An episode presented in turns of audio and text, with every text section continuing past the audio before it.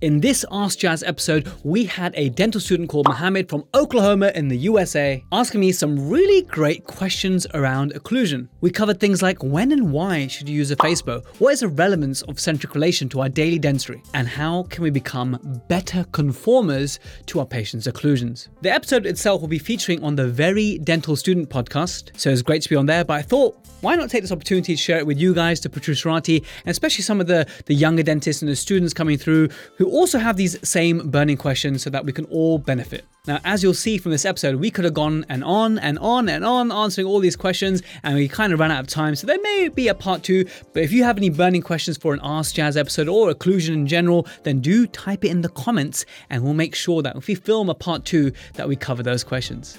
Now, before we join the main episode, uh, I've just had some really great news actually. Uh, on Instagram, Course Karma, our good friends at Course Karma, they've just messaged me saying, Congratulations, your podcast has been voted a top podcast of 2023. So, for anyone who voted, even though I didn't ask you, even though I never emailed you to ask you, I really, really appreciate the fact that you went on, you saw the podcast, and you clicked on it, and you voted for Protrusive Dental Podcast as your favorite dental podcast. That honestly means so much to me and it keeps me going. So, thank you, everyone everyone for your support. Thank you for the subscribers who keep coming back. And I'm only just getting started. I've got great, great plans for next year to be more inclusive for all dentists and dental students all around the world and to continue to make dentistry tangible. Oh, and one more thing those who watch the podcast and not listen to it, you know that we have premium notes on the screen.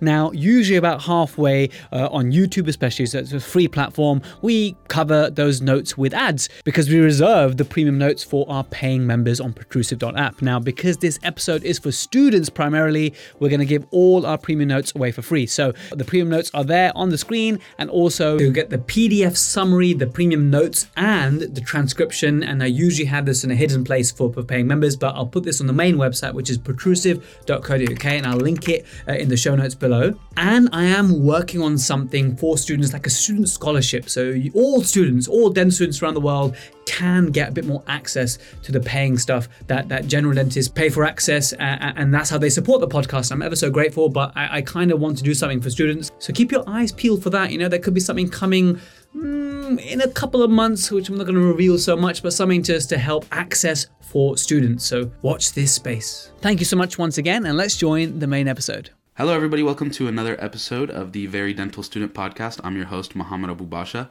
I am very excited to announce my co host. Today, I have Dr. Jaz Gulati joining me from the Protrusive Dental Podcast, and we're doing a bit of a simulcast today. For those of you who don't know me listening from Protrusive Dental Podcast, I am a Protruserati, and I am also the host of the Very Dental Student segment of uh, the Very Dental Student Podcast. So it's a new segment. We're uh, doing mostly topics that would be interesting for dental students but also topics that would be interesting for young dentists as well.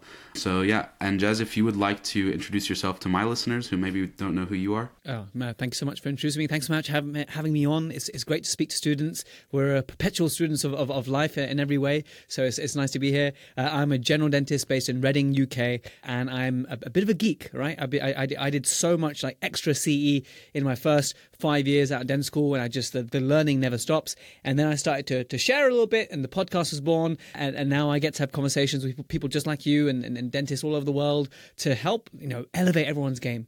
So that's kind of areas that I've grown an interest in in my own clinical field uh, is things like occlusion and TMD and that kind of stuff, which is uh, such a it is a complex topic. It's a complex topic. It's a scary topic initially, and I guess it kind of attracted me. This like dark art. It attracted me towards it. So uh, that's me in a nutshell, and the host of Protrusive Dental Podcast. Thanks for mentioning it. But yeah, great to be on the the, the very dental student podcast. Absolutely.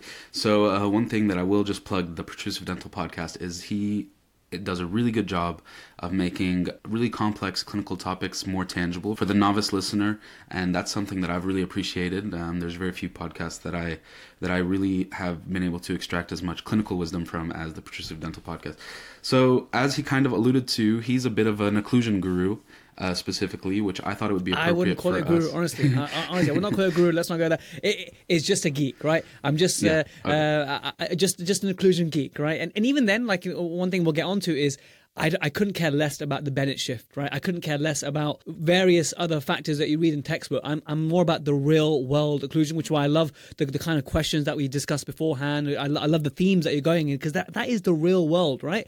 Mm, the, the textbook stuff sometimes gets a little bit too heavy, and that's why some people get a little bit, you know, put off. They, they take a step away from occlusions that you this is a, bit, a bunch of mumbo jumbo. So I, I, like the real world stuff, which is why I like uh, some of the topics that you chose actually. I'm really glad you mentioned that because that's actually how I was going to start was mentioning that sometimes in school when we discuss occlusion and we discuss all other you know, like operative and fixed and stuff, it's almost like they just discuss them separately because even the faculty don't really know how to really tie them in together. So hopefully we'll be able to get into some nitty gritty.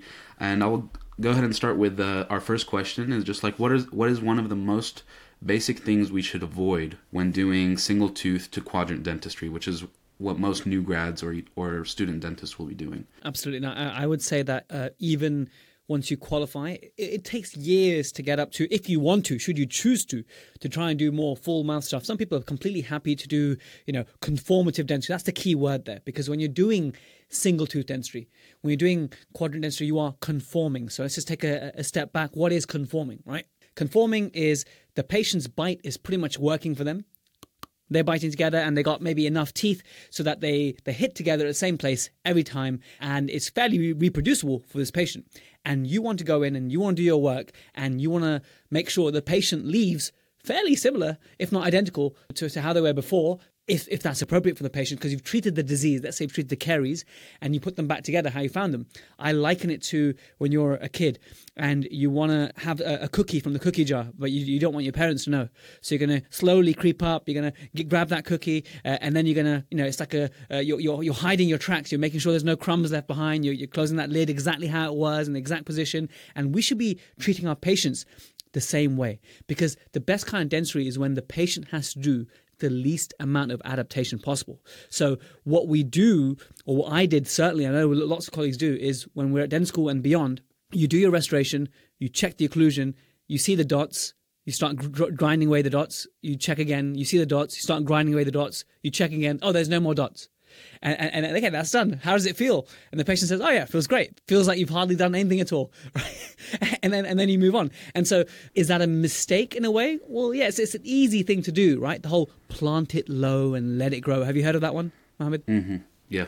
I have heard that. And yeah. I, I, don't know if you're if you're if you're also guilty of this as, as, as I was for many years, and and sometimes accidentally you become guilty of it. But it's something that we we kind of just did.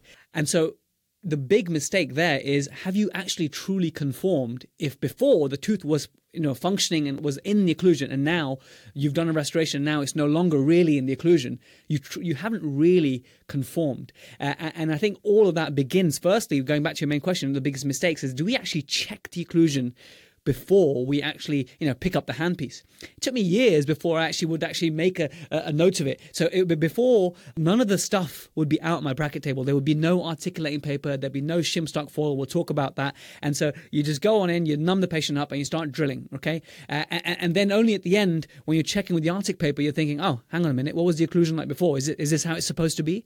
And so it all begins with, are you actually checking the occlusion to begin with? And so if I was to say the basic things we need to do is if we're treating an upper first molar, for example, is the tooth behind, if, assuming they have one, holding shim? So shim stock. Do you do you use shim stock, Mohamed? Do you have that? I've never used shim stock. I don't even know what it is, to be honest. I, I know articulating paper. That's all. so it's okay. Let's talk about that. How do you know? And not to put you on the spot, but you know, it's totally cool if you don't know because I was the same as you, right? Like when I was at your stage, two years in dental school, I had no idea about the, the, the there's there's different types of papers beyond color, kind of thing, you know. Mm-hmm. So all of that was like a, a brand new thing. So do you know how thick the paper is? that no, you use? No idea. exactly. And, and so, so yeah, I was the same, right? And so we're using it. So someone might be using 200 micron paper, right? And then someone might be using 20 microns. I use like 22 micron, 21 micron, right? And so why is that relevant? Well, if you use a 200 micron, it makes a big splodge on the tooth, makes a big mark. And if you use a smaller paper, thinner paper, it's going to make a smaller mark. And so what you get with the thicker paper is false positives. You think the tooth is an occlusion in that area, but actually it's not. So, so it goes down to the, the, the basic things like that. And the reason I mentioned shim is shim is this foil It's articulating foil. It's not paper, it's foil. It doesn't leave a mark on the tooth. But what it is, is eight microns, right? Which is like super thin. And so sometimes teeth look like they're in occlusion, but when you put the shim through, it's not holding shim. We call it a shim hold.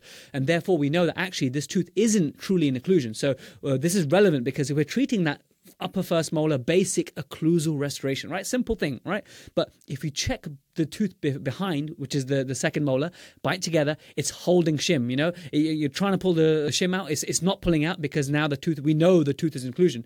We check the tooth in front. Is the premolar holding shim? It is. Okay, great. And so what you want at the end is once you've done your restoration, you're checking the occlusion, the first thing to check is, okay, are the tooth behind and in front, are they still holding shim? Because if they're no longer holding shim, you know by definition your restoration is proud. Right? Mm-hmm. And so you, you work with that. And at the end, you want to basically make sure you're holding shim as it was before. And then on the tooth that you're working on itself, you look at the dots and you want to see, okay, is the dot in an appropriate place? Is it on a, on a cuspal incline or was it there already? And so there's there's so many different things that we need to do, but it all begins with actually checking the occlusion before you started. And the best way that I found, Mohamed, in, in practice is an intraoral camera. You know, I check with the shim, I check with the color paper, bite together, I see where the dots are, I'll take a quick photo with my intraoral camera. And then when I've done my restoration, I check the dots again. I, I look at the before photo and look at the after photo, and I think, okay, is there a dot firstly? It'd be nice if there is a dot. If there was a dot before, I'd like there to be a dot again. And is it roughly in the same position? What we don't want is like the dot to now be on the interface where that composite touches the enamel, right? Because that's where all the load is going through. It's like harmful forces going down that interface, which is the weakest area. So little things like that that we need to assess before and then check again after. That makes a ton of sense. One thing that I uh, kind of wanted to follow up with in terms of the dots when you're checking the art with the articulation paper, one faculty has kind of told me like you want it on functional cusp tips and you want it on like fossa, and otherwise you don't want it to be hitting anywhere. Is that is it? Can it really be that simple, or is it kind of more nuanced than that? So th- this is very similar to another question, which is when you, when you, when you do you use rubber dam, Mohamed? For your yeah. I mean, we so I haven't started uh, treating patients clinically yet, but in the sim clinic we do. Yeah. Okay, fine. So w- when you get to it uh, in the future as well, you know, the, the, the joke is you take away the rubber dam, you check the occlusion, you grind it away, and now all that beautiful anatomy that you labored over is now is now gone. It looks like a very flat restoration. And so mm-hmm. people say, you know, should my composite sculpting should it resemble the textbook? You know, for a first molar, it should have three buccal cusps and two lingual, that kind of stuff. Should it look like that? Well, kind of you we use that as an inspiration, but really it depends on A, what the tooth looked like before you started, and B, what's opposing it. Because if what's opposing it is completely flat, then good luck trying to give this, you know, bulbous, extravagant anatomy. It's just not going to match, right? It's not going to match the patient's existing dentition. So the reason that's similar to, to the question you ask is, well, if you, if in an ideal world, an ideal world, yes, we want a functional cusp, for example, an upper premolar, the, the, the palatal tip, right? Uh, up against the central fossa of the, of the lower, for example, or the marginal ridge of the lower. But yeah. it really depends on were the teeth actually in the correct place? Because uh, a lot of people don't have that beautiful cusp to fossa uh, relationship to begin with. You get the cards that you're dealt with and you work, you can try and conform to that existing occlusion. So if they started with a incline contact, meaning like for example that buccal incline, right? There's a dot on there. It's not on the tip. It's it's on the incline. It's not in the fossa. It's like halfway between. And then you do your restoration, and then you can't now suddenly change the orientation of the opposing tooth to now meet it in the fossa. You could try and maybe manipulate it a little bit to make you know meet a little bit closer to the fossa, but you get the tooth positions that you have in front of you and you do the best you can with what's in front of you. Where your faculty is completely correct is when you are reorganizing. When you've decided that the patient's occlusion is not working for them and we need to make a wide scale change, for example, opening the vertical dimension, doing lots of restorations, at that point, we can then, along with the technician, decide that, okay, the previous occlusion wasn't working so great. What can we do now to minimize failure? How can we optimize the occlusal environment to make sure that everything works well? And to have that sort of cusp to fossa relationship is a nice thing so that it avoids that incline contact, which is, which, you know, an incline contact gives a, a sideways force to a tooth. It causes flexure. So it's totally good to have that. But the rules of occlusion do not apply to dentate patients who've got MOD amalgams and the odd composite hair and you're conforming you throw the textbook out. The textbook says that we got to work with what's in front of you. But when we are starting with a blank slate, then yes, that is very true. So we got to make a distinction of what we're what's in front of us. Okay, yeah, that makes a lot of sense. So, so in a lot of cases with single tooth dentistry, we really won't be able to produce ideal occlusal outcomes. Is that basically a good summary of that? It, it, it is, and it's, it's, a sad summary, isn't it? We learn all that occlusion, and like in the first patient you see, and then you, yeah, you can't actually give the cusp to fossa. But we try and optimize. We do what we can. Like we we conform, but conformative doesn't always have to mean that you know the broken down shape of the tooth that we're going to copy that exactly. We try and change and improve the shape while still making sure that when the patient bites together, it's comfortable right? So there are some things that we can do. So, for example, uh, if before there was a really harmful steep incline contact, that we try and sort of shallow it out so that it's it, it's it's not as steep. For example, uh, it's very difficult to, to explain without giving a, a very you know concrete example or a photograph of it. But well, the the main thing is that yes, you can only uh, follow those principles when you've got like a beautiful wax up and you try and do it, do it. But when you have a patient in front of you, you can't always achieve all those things. Like the textbook says that everyone should be in their, you know, I don't want to introduce this term too early, but, you know, in centric relation and, and, and that kind of stuff. But, you know, only 3% of patients are in just, you know, walking about, they're in centric relation. Everyone has a slide and stuff. So, the, the rule book it, it, it, doesn't really apply to these dentate individuals. You have to uh, work with what you got. You can optimize what you have, but you're not going to be able to achieve uh, like a checklist of occlusion on your dentate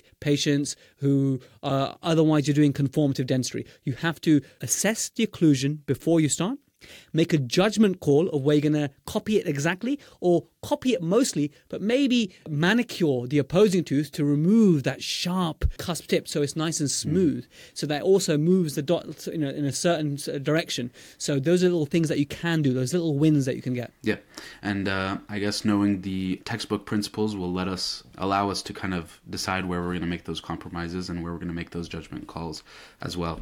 So one thing that I'm I'm glad you brought up was centric You know, so in our occlusion curriculum, we had to memorize like this seven bullet point definition of centric relation. And we had to practice taking Facebow transfers as well. And honestly, I can tell you now that I have no idea what any of it meant, nor how to find out whether a patient's in centric or honestly what do you like how to even know what the Facebow transfer is doing for me.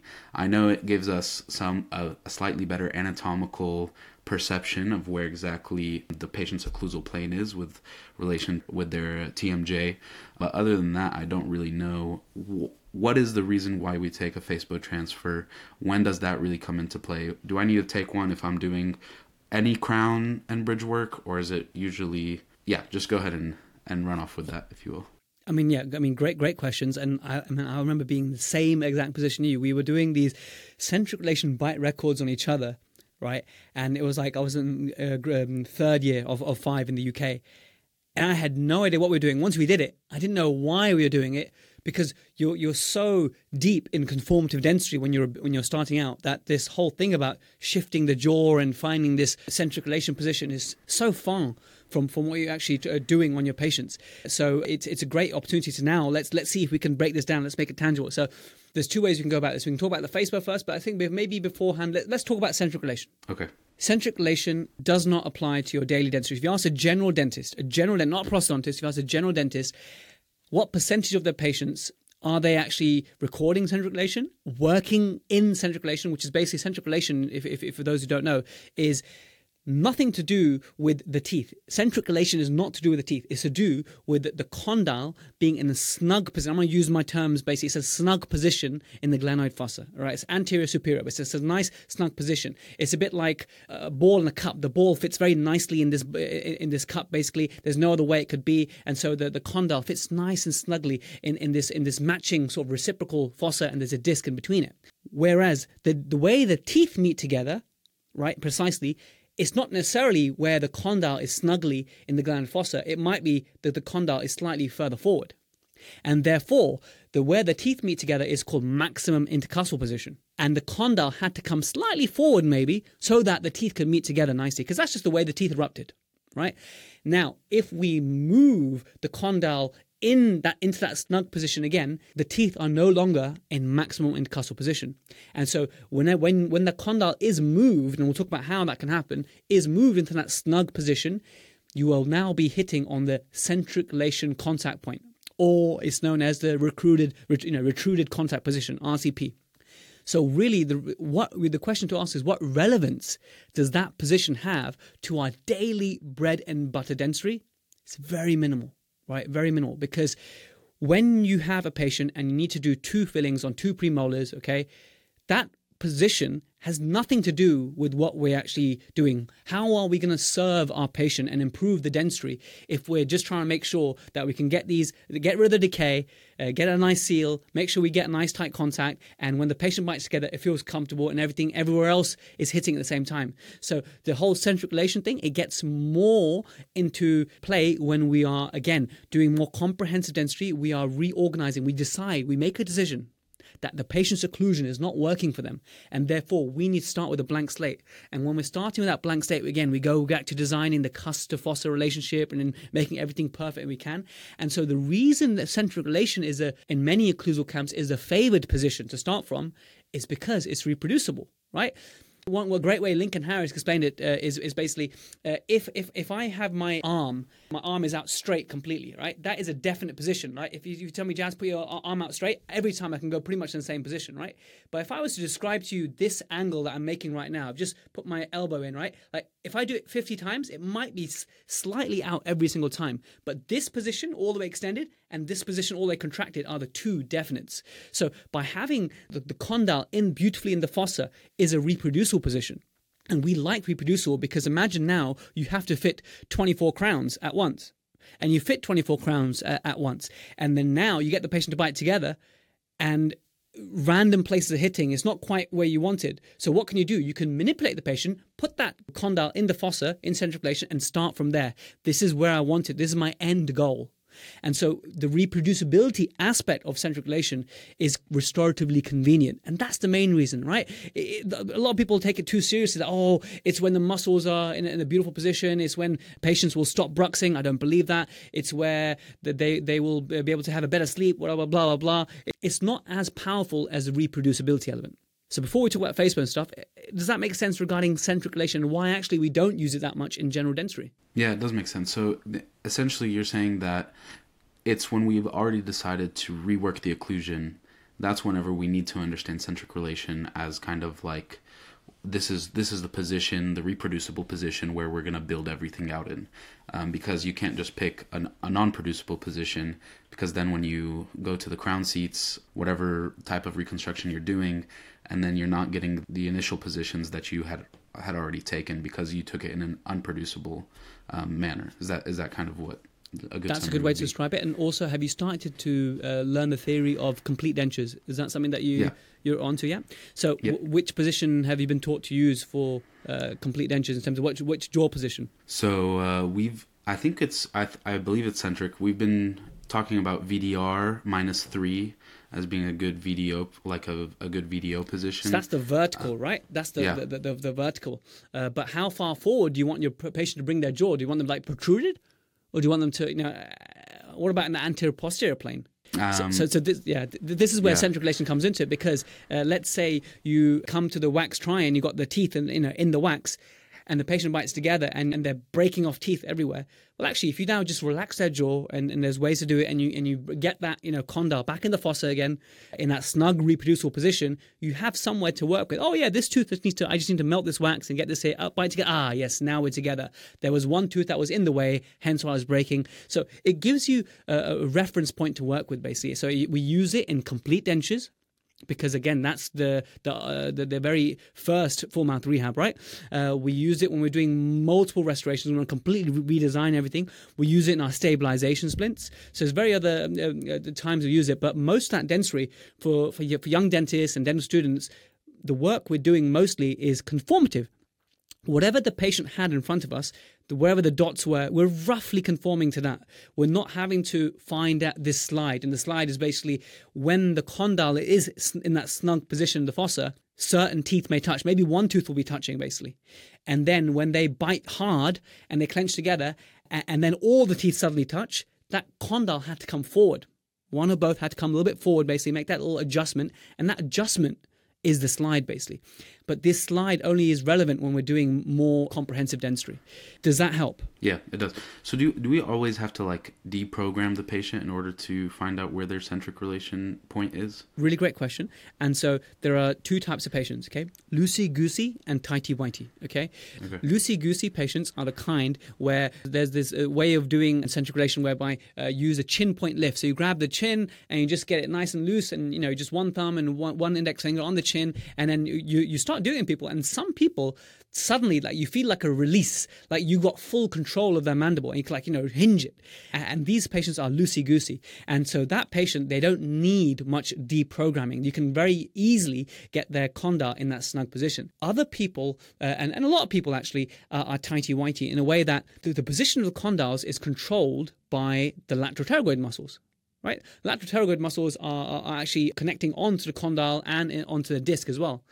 So if all of us, you and me, when we bite together, our teeth, they bite together in MIP consistently every time, right? It's not like we are knocking in to our centric relation contact point or RCP and then sliding to our MIP every single time we bite together. And we can thank our muscle engrams, the muscle memory in between, to, to the fact that we can bite into MIP every time, right? Yeah. That is what, what, what helps us. Now, what we need to do to find the, the centric relation point or centric relation in general is how do we switch off those muscle engrams? How do we get those muscles to forget? How do we get that lateral pterygoid to let go? So only when that lateral pterygoid lets go is the condyle allowed to get snugly in the fossa. So then for those patients, we need to do deprogramming. Now you can do it with an occlusal appliance. You can do it with something called a leaf gauge. You can do it with something like a Lucia jig. And there's loads of instruments you can do it. But essentially, a lot of patients will need it just a couple of minutes. Some patients may need to go home with an appliance for several weeks before we can get those muscles to forget how the teeth bite together. Because the muscles are very powerful. They'll remember. But once you get them to forget, then it's much easier to get that condyle in the fossa. Yeah. That makes a ton of sense. Yeah, that's definitely cleared that up. But I do want and, you and the to Facebow also, then. Yeah, yeah, But to touch on the Facebow now, Facebow as well. Yeah, Okay, so so so Facebow again was this weird thing that we did at dental school, and it looked really funny. And and one uh, tutor at dental school even joked that if you do it for your patients, the patients will think, "Wow, this is really fancy. It justifies the fees that I'm paying for the for the, for the work, basically." Uh, and actually, if we look at the evidence base behind uh, for Facebows, does the use of a Facebow improve or decrease how much adjusting you're doing when it comes to stabilization splints? No, it doesn't. Does it improve the occlusal accuracy and how much adjustments that you're doing or the, the overall quality of complete dentures? No, it doesn't. So there's a lot to be said about you know when and why should we be using it. So if we start off with the very very basics, what is the, what does it actually do, right? So if you read the text textbook, it gets your maxilla and it relates it to the terminal hinge axis. Now what does that actually mean, right? In in real terms, well, when you actually put a, a Facebow in, that's like a Denar one, for example, uh, it's got a little fork. That fork attaches to the maxilla, not to the mandible right? That only is the maxilla. Therefore, what the lab get is the imprint of the upper teeth, the maxillary teeth. So we know that, okay, the face bow has something to do with the maxillary teeth. The other part of the face bow is usually going inside the ear. So it's now, we're relating someone's maxilla to the ear. So why has that got to do anything? Well, your ear and the maxilla might be a slightly different position and orientation to mine.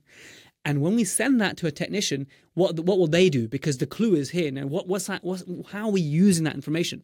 And the technician will be using that Facebow transfer jig to mount the upper maxillary cast. The, mandib- the mandibular cast is not even in the equation yet. Okay, the upper ma- maxillary cast in the correct plane in the articulator, because the articulator has got this receiving area where the jig goes in, so that now the hope, and this is the main crux of it, the hope is where the maxilla is in the patient's mouth in relation to the the TMJ is kind of similar to where that mixed maxillary cast is to the pretend TMJ on the articulator. All with the hope that when we do the movements on the articulator, it will mimic or recreate our patient. Now, fast forward, it, it doesn't, okay? But it's the best thing that we have at the moment. Well, it's not the best thing. There's other things out there, digital things, which are absolutely amazing. But the articulator for many years was the best thing that we had. And it's all to do with how can we reduce adjusting time? How can we make sure that when we send for a wax up and the wax up comes back and you try it in the patient's mouth, that it will be somewhat similar to what we attended on the articulator? How can we recreate the patient's head and jaw movements onto articulator? And so what the FaceBow does, it just gives you a little bit more precision and degree of confidence that the way that the articulator moves is a bit more similar than using a average value articulator without the Facebow. So that's what the Facebow does. And then of course, once the, the maxillary cast is in, in the correct plane on the articulator, which is similar to the patient's mouth, let's say, then the mandibular cast is related to the maxillary cast using a bite record that you took and suddenly now you have the patient in an articulator. So so that's what the Facebow does. Does that make sense? It does make sense, and uh, yeah, we've definitely worked through those exercises in school. So we've practiced mounting them on an on a semi-adjustable articulator and everything. One thing that I take issue with though is that we go through all this trouble to get the record, the bite record, the maxillary record, but then what we're taught to do is to just hand articulate the mandible which to me it's like if any I don't, I don't it doesn't make sense to me that I would go through all this trouble to articulate the maxillary and then I would just kind of like articulate it where it kind of looks right for the mandible but there, there is a good reason for that right? So the best okay for most patients not all patients for best for, for most patients the best bite record actually is no bite record because when I have your models, for example, right, and I, I squirt some, you know, silicon uh, VPS, you know, bite registration material on your teeth, and I get you to bite together, that silicon bite record has uh, some thickness. It has some shrinkage. It has some flex when you take it out. When you take it out, sometimes it deforms a little bit, right? And and then when you use that to to put your models on, there is adding a little bit more, one more layer of error in the equation. Whereas you, you get some study models together and sometimes you fit them together and they fit together beautifully. You know that, okay, this is the patient's bite. And so the beauty of that is you don't need the, the bite uh, record for that individual patient because their, their teeth are, are so well located that actually the, the no bite record is the best bite record because there's a one less thing that that shrunk. There's one less thing that had an error. Where this doesn't work is when patients don't have a beautiful cusp to fossa relationship, when they've got loads of flat amalgams and they've got an AOB, because this, the moment you start hand articulating that, the, the models almost don't fit together. You're, you're kind of thinking, wait, how does this even fit together? So if that patient, you are merciless, you are at the mercy of the bite record. You need a bite record in, in that scenario. But for most, you know, well dentate people, young people, yeah, you don't need a bite record. And, and, and, and, and there is actually more precision in that than using a bite record. Okay. So the the true value, as you mentioned in the in the Facebow transfer, was kind of minimizing adjustments on the day of delivery for you know for indirect restorations. So beyond that, like so, if I'm doing a single crown, is that the only benefit I'm actually getting from this? It, like, or is it something to? I know it's something to do with like the excursive movements are more accurate, definitely when we have a Facebow transfer.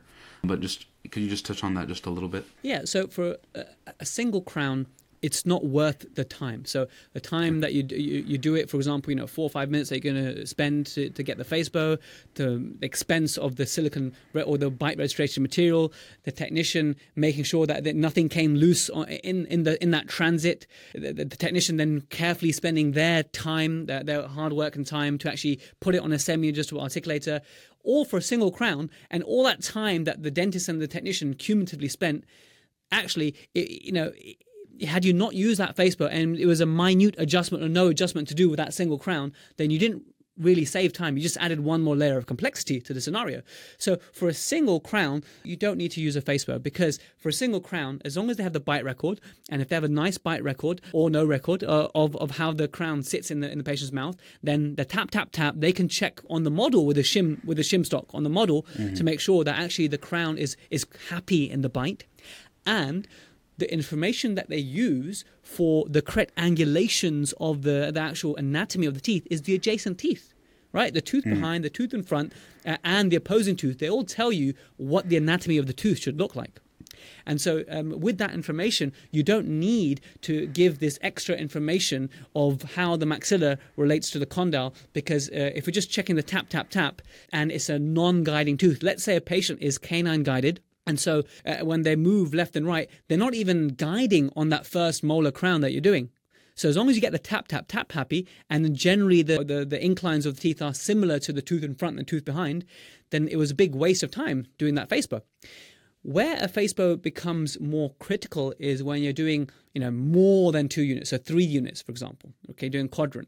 And now you don't have those references anymore of how, how, how I should make those uh, inclines, for example. Uh, and so to have the movements on the articulator be a bit more similar to what the patient may have in their mouth, it might then therefore save you adjusting time and give you more uh, predictability in the, the correct shape and the angulations. Okay, I have kind of two follow up questions for that. When when we're going with more units in a in a quadrant, like you said, three or four units, would taking a pre impression and pouring up that model help uh, help them also kind of you know guess the angulations and so on that they could build those crowns in if we had a, a model poured up before we started doing any preparation yeah, I've just reminded something that the, the, the, other benefit, just to mention on the face bow, is actually is really good for the occlusal cant. The occlusal cant is when the, the front teeth are just off to one side, like they can you know go go down to the right, go down to the left, and so that maxillary cant, it, it's really good at giving that information because the the patient might have a cant, but when you send the impression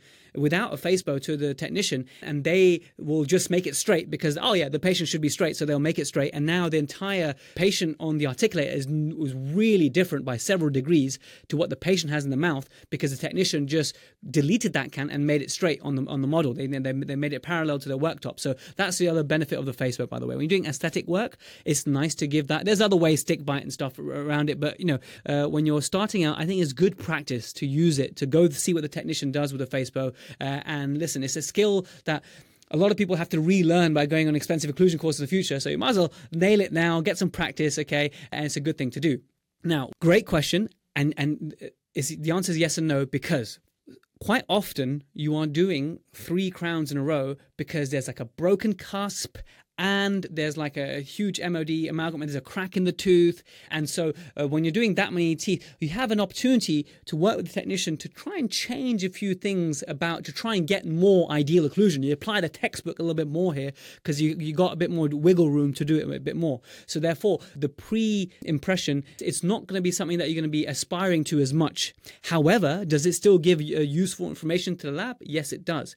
The way I do it digitally in practice, I, I do a pre prep scan. I scan the teeth how they are before I prep them. So, yes, the technician can see what the teeth look like. So, maybe if they're changing certain parameters, they can kind of get inspiration from what the teeth looked like before. So, that is a, a, a good way to do it. The other way is that if you've got like a, a broken, a tooth with broken cusps, and what you can do is put some expired composite on that tooth don't no etch, no bond. You put some expired composite on the tooth, and get the patient to chew, bite together, tap, tap, tap, grind, grind, grind, tap, tap, tap, grind, grind, grind, cure it.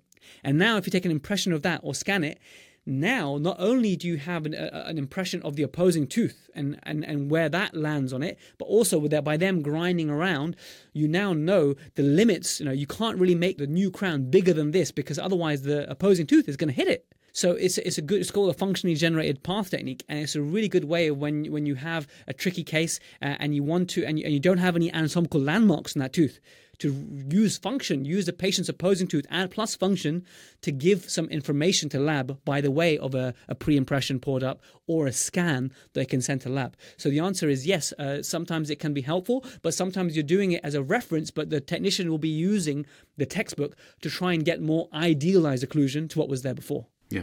So so using expired composite to kind of build up the tooth would almost be like having like an immediate wax up that then you could take Correct. an impression of. Immediate yeah. functional wax up guided yeah. by the patient's own anatomy because the best articulator is the TMJ, which is why uh, my, my, my, one of my buddies, Mahmoud Ibrahim, he loves face bows articulators.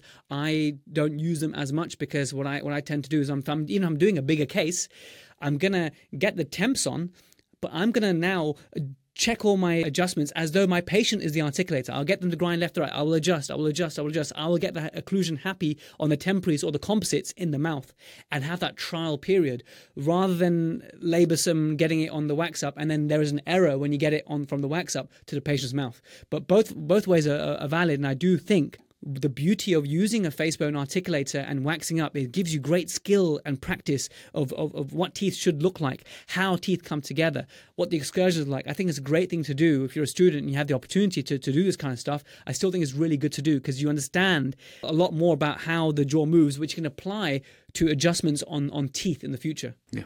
That's really great. Another thing you kind of might have alluded to a little bit was I wanted to talk about how using a 3D scanner like what aspects of traditional impressions and face transfer can a 3D scanner replace, or what is it not so good at?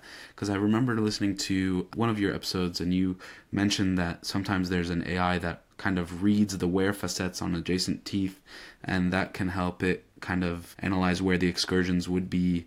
So can you can you talk about what it can do, what it's good at, and what it's still not so good at um, with regards to replacing a Facebow transfer?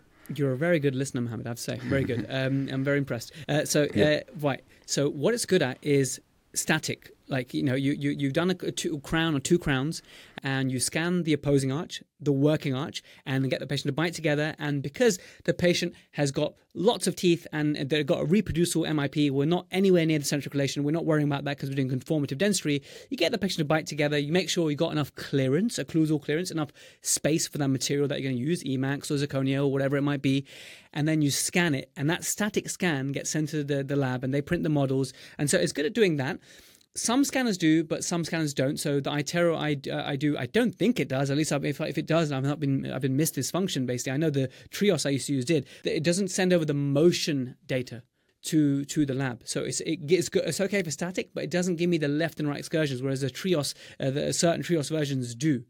The best thing out there is something called a Modjaw a Modjaw is this it's this French company that make it. It, essentially motion tracks the mandible. So they got these little like sensors on as like a camera, and the patient's like chewing gum, for example, and looking at these little sensors, it actually gives you the pure function. That data can be sent to the lab, and so when they're actually designing the the, the crowns digitally, the digital wax ups, right? It's with the, the programming data of exactly how the patient functions and parafunctions. Whereas when we're using these AI algorithms, so essentially we, we, I send my scan to the lab of the tap bite together only, and then the computer has to do some work. It looks at the, the way that the opposing teeth that we haven't prepped, how they look, and it guesstimates, okay, I think this is how the jaw moves, and now I'm going to put this anatomy on, on the, the crowns that we're doing, which roughly matches the orientation and the angulations. Uh, and so it's, it's really cool that we can do that. Now, sometimes you're doing a bigger case and you're mixing the two together. You're getting the digital models, but then you're also supplementing it with an analog Facebow. The other way to do that digitally would be to take really good photos. If you get really good photos of the patient stating, uh, standing nice and straight, You've got uh, retractors inside, and, you, and they're moving their lips out the way. So now you see the plane of the teeth, and behind you is like like a nice, like you know, for example, uh, blinds, like something that's really horizontal, a reference point. Then and then you get some from the side as well. Then the the, the, the technician on the on the digital software can just tweak and, and tinker and, and kind of create that Facebow effect within a digital articulator. So I think the if you know if you're kind of doing full mouth dentistry all day every day, you're a prosthodontist, and something like a Modjaw is amazing.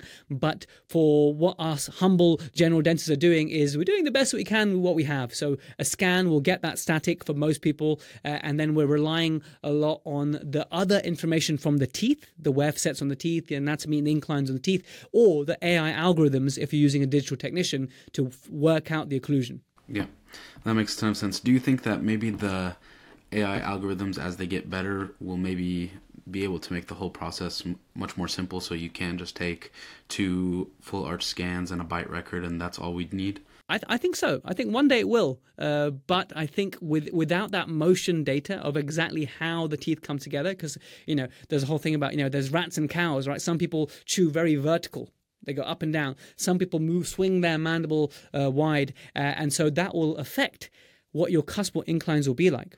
And also to, to know how the patient para functions. So what I mean by that is when you are checking the occlusion on your composite or your crown, you get the patient to bite together and you get the patient to grind left and right on your articulating paper, that is not checking function. We don't we don't chew when we're chewing food. We don't bite together all the way and then grind left and right. Right? That's not how we chew our food.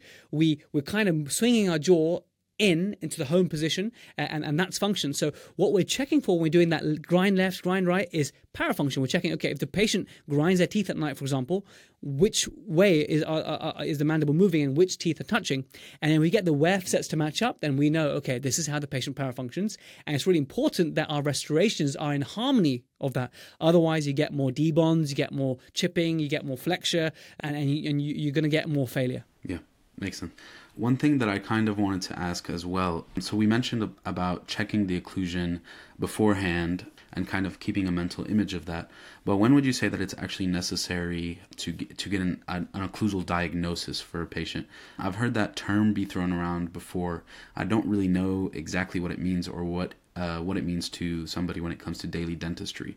Like what what what would occlusal diagnosis really do for me if I'm doing single tooth or quadrant dentist dentistry? I think this will hurt a lot of people. The the, occlu- the real occlusion gurus out there, I think will hurt a lot of people. But I agree with you. Like I think I think there's a lot of stuff that you know people we get told to record, which is actually not adding any value to what you're going to be doing.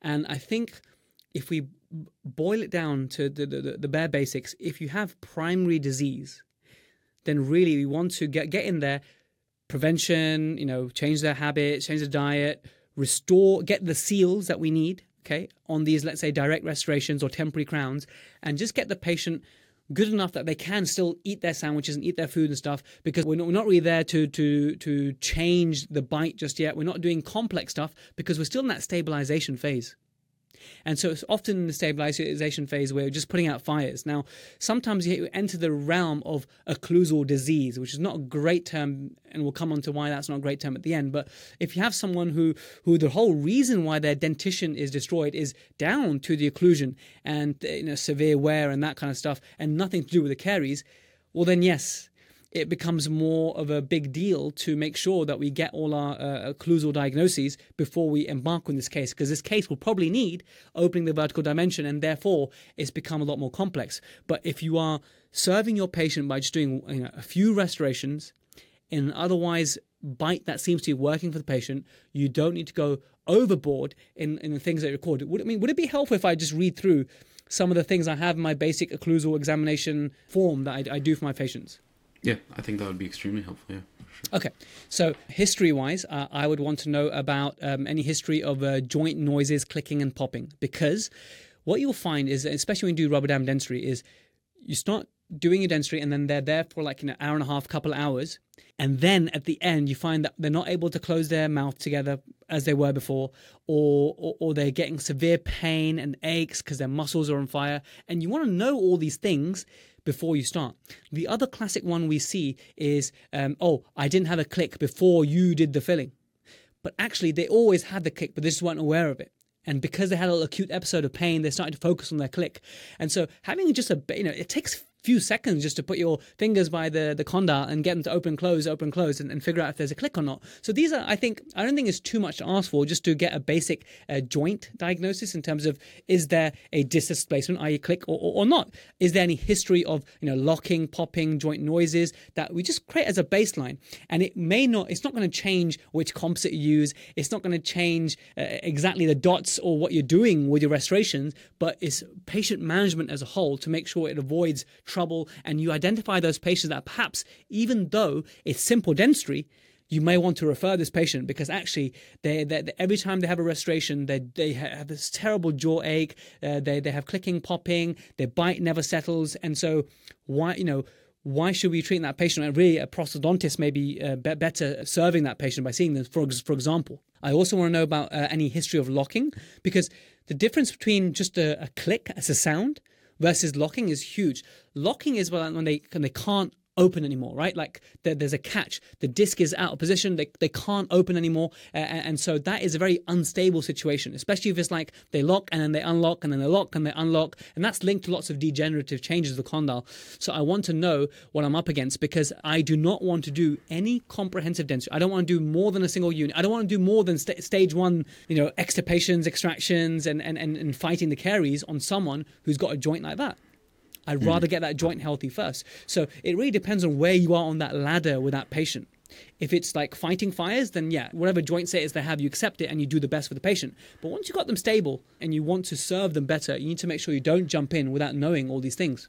Sure, I wonder about uh, their pain from the jaw, uh, headaches, migraines, because again, it's one of those things that if someone is a headachy person, migrainey person, it's linked to them not having um, a great adaptive capacity. How, how, how well can they adapt, basically? And so, with, even within the TMD realms, one of the 12, 13 diagnoses you can make within TMD is a TMD headache. So it's relevant, and and people are thinking, well, again, it's not going to affect the the crown that you're doing in the lower first molar It's not, but it literally takes, you know, 10 seconds to ask. And if usually answers no, you just move on. Only if it's like, yes, they're headachy and they get pain from the jaw and they used to have locking, that, that paints a different picture of a, of a patient. So it's, uh, sometimes it's not the information in isolation. It's information mm. altogether that you must consider. So this very quick and easy thing just to, to find out. Uh, change in bite. Like I totally want to know if the patient is has, has reported a change in their bite because I don't want to be that dentist who's placed that crown or done the filling and they come back and they say, "Oh yeah, I can't find my bite anymore. My bite keeps changing." Thankfully, these patients are not very common. Most patients they got a nice stable MIP, maximum intercuspal position, and we don't need to worry about it. But in the one in you know three in a hundred that have this issue, you want to know about it. It's so easy just to ask. Have you ever noticed a change in a bite? Most patients are like no, and so easy to ask. A lot of these things it might seem like whoa, it's too much detail, but it's it's very very quick. Awareness of bruxism, and it's the question to ask is you don't ask, do you grind your teeth? Because they're always going to say no, right? No one's aware of it. So that are you aware if you grind your teeth? So either they say yes, I'm aware, or no, but all they've said at that point is I'm not aware of it. It's for you at that point to make a judgment call by doing your uh, grind scene investigation in the mouth to see, okay, are their wear facets present? Do they match up? And therefore, you they are a probable bruxis, basically different di- diagnosis levels. So just finding out, hey, are you aware if you grind your teeth or clench your teeth? And then just write what they say. Very, very simple, basically.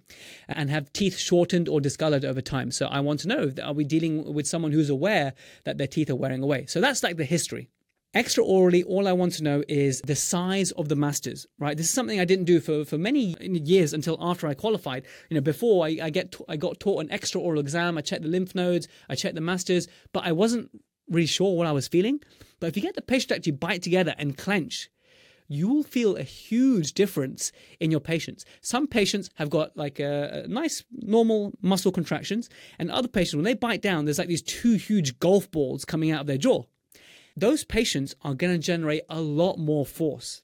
And that may influence the type of material I may use. That might influence how much occlusal reduction I do for that tooth. That might influence whether or not I think they may need an occlusal appliance afterwards. And if they've done a fair bit of expensive work and I know that they're going to be uh, chewed up by, by the by the patient that is, is worthwhile considering. So that occlusal risk, the occlusal force is informed by the size of the masseter.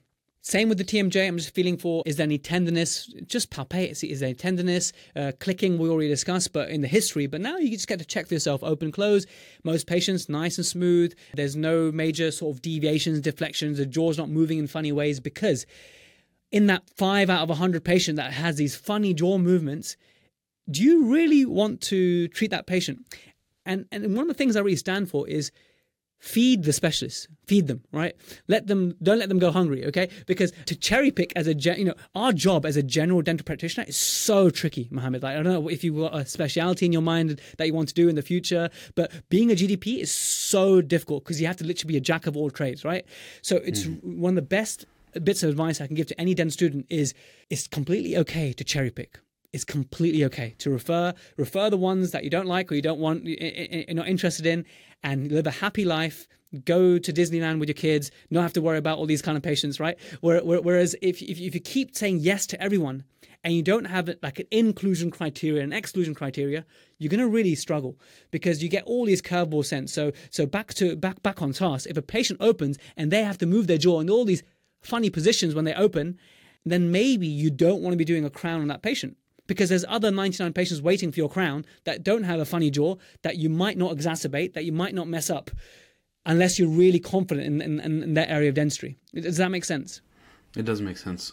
All all of these uh, these kind of diagnostic questions are also in a way you're using them as a screener to decide whether this patient is really somebody you want to be treating in your practice essentially and if and if there is enough red flags then it's it's most likely somebody that you would have to boot off to a specialist that's it. So, you know, s- simple dentistry on a complex patient is still complex, right? So, simple dentistry in a complex patient is still complex. So, uh, knowing all these things, and again, did it take a long time in your basic checkup to just check, get, the, get you know, get them to open up and close? It didn't take very long to do that. Uh, and so, all I want to know at that point is mouth opening. Can they get three of their fingers in vertically into their mouth? If they can get three fingers in, I'm happy to do a molar root canal. I'm happy to do a molar crown. If they can't get their three fingers in, that molar root canal they need, that's going to the endodontist, right? Because they are so much more skilled than I am and they'll do a much better, faster job. And the whole reason why they can't even open three fingers means that, okay, maybe they've got a TMJ kind of history, muscular history, that you don't want to be the one who exacerbates that by having them, you know, open their mouth for so long. So basic thing there, do they pass it, do they fail it? Uh, and then intraorally, do they have cheek ridging? Do they have tongue scalloping, lingual tori? These things are, are, weakly associated with, with the uh, bruxism. We're looking for wear facets, right? These shiny areas of teeth, flat areas. Remember, if it looks like a dentist has gone in with a burr and gone bzzz, then it's probably the patient you know chewing up their own teeth. And you want to be aware what you're up against right? You want to know about these wear facets. So the more wear facets they have the more it feeds into the fact that okay they may be a bruxist and therefore that changes the occlusal risk that you have for the patient. You want to make sure that the crown that you put respects the pathway of the way the jaw wants to move because bruxism is a behavior. It's a muscle movement you don't want to make sure that you you put your restoration in the firing line before it was flat and now you've given it this extra length the patient's just going to exhibit that behavior again and, and, break it. So you want to make sure that you conform. So uh, it's much easier to treat a patient who doesn't have much attrition than to treat a patient with significant attrition because you're just at way less risk treating someone with less attrition. So just noting these things are, are very important. Uh, and lastly, just knowing are they class one, are they class two, are they class three? What is their over overbite percentage? And you can just get this from a photo, right? This is, these are basic records that you do because at the end, if something ch- changes in the bite, which happens very rarely, you know, 1%, 2% or, or, or less even, you have something to fall back on. Is it really asking for too much if you record in the notes if they're class one, class two, what their overbite is? I think this is just basic checkup, right? Uh, and then just checking their occluding scheme. Are they group function? Are they canine guided? Simple thing to note. Get the patient to bite together. And, and a top tip here for students is don't just get them to, you know, grind left and right. Get them to grind hard and go left and right. What you thought was a canine guidance might actually be a group function right? Because you know if they're doing it in their sleep, they might they might be doing it really really hard, and so so check it when they're clenching as well. And the reason why that's relevant, Mohamed, is if you're going to be doing a premolar restoration and it's going on to the buccal incline a bit, and you know the patient's uh, group, group function, then you know that you're dealing with a guiding tooth. And so now you want to conform to the dot, but maybe you also want to think about conforming to the line or making a judicious decision that actually I'm, I'm gonna this tooth is a very weakened tooth. I'm going to choose to keep this line out of the occlusion i.e i'm happy for the other teeth to, to take that excursive movement but i don't want this tooth that's just had a root canal and it's got a crack to have that excursion. But you wouldn't have known that had you checked beforehand. Yeah. I think all of those questions make a ton of sense as screeners to kind of give us a starting base of knowledge of the patient's occlusion that'll help us make informed treatment decisions as we're doing our dentistry. Jaz, I've really enjoyed having you on. I did have more questions, but it seems like maybe we'll have to do uh, another episode sometime to yeah to talk about a little bit more complex things. But it was uh, it was really a pleasure having you on. This was my first really nitty gritty clinical episode on the Very Dental Student podcast, and hopefully there will be more coming. So yeah, it's it's been a pleasure. I've learned a lot for sure, and I hope the listeners have as well. Is there anything you'd like to close with? Any any remarks? I, I think you guys are in a wonderful position. Remember that dentistry is this, is this career that there's so much doom and gloom out there. But remember that we are in a, in a fantastic profession that's always changing, and that's a good thing. There's so many technological advancements happening, and to embrace it and to not get overwhelmed by all the, all the stuff that we see on Instagram, on social media, and this feeling that you're inadequate, that you need to catch up and stuff. If you go at your own pace and you serve your patients well and you look after them, uh, and you go for that CE or you go for the extra knowledge, because dental school is like a, a license, right? It's like a, a driving license. You only really learn how to drive after you get the license. So don't get don't beat yourself up over this fact, but enjoy the dental school experience while you have it. But remember that that's the, the one chapter closed and then a new chapter of continual learning and improving and refining all those things that you perhaps didn't understand the first time around at dental school and there's no shame in admitting that brilliant thank you so much Jaz for all of the all of the information you've been willing to share and uh, to the listeners we'll see you on the next episode Thank you. Well, there we have it, guys. Thank you so much for listening all the way to the end of this Ask Jaz. If you found this helpful, please do send it to a colleague who may have an occlusal itch that needs scratching. We also have a whole bank of questions that you guys send in, so please keep it up. You know, write it in the comments or send to us on Instagram on at Protrusive Dental. It's always nice to read your questions, but also your reflections on the episodes and generally just a chit chat on Instagram. We've actually got a lot of questions from you guys that we've collected, but if you have any more questions, please do comment below if you're watching on YouTube. If you're listening, maybe on Spotify, Apple, thanks so much for, for being a loyal audio listener. Feel free to reach out on Instagram once again. It would be really great to connect and have your questions via a direct message